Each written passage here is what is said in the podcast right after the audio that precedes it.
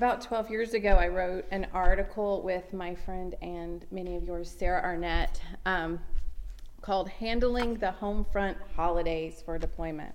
And it talked about how the reason for celebrating that Christ was born a baby so we could be his kids um, was the same whether our spouses were here or whether our spouses were deployed. Um, we had really good attitudes back then. My family's added three more FaceTime Christmases since that, that writing. And the theme has not always been to focus on the joy and the celebration and the fun. And I'm pretty sure that's okay.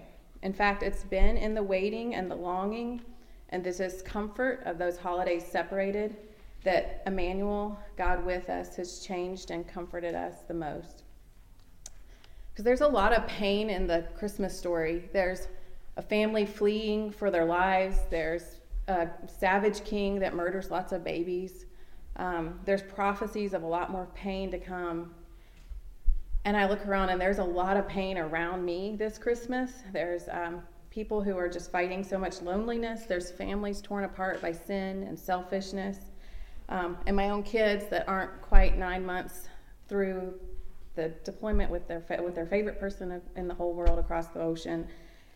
Um, during our first few deployment Christmases, I think I tried to cover up a lot of that sadness and fear with happy memories and tradition. But really, Christmas is about the presence of God right here in the painful world.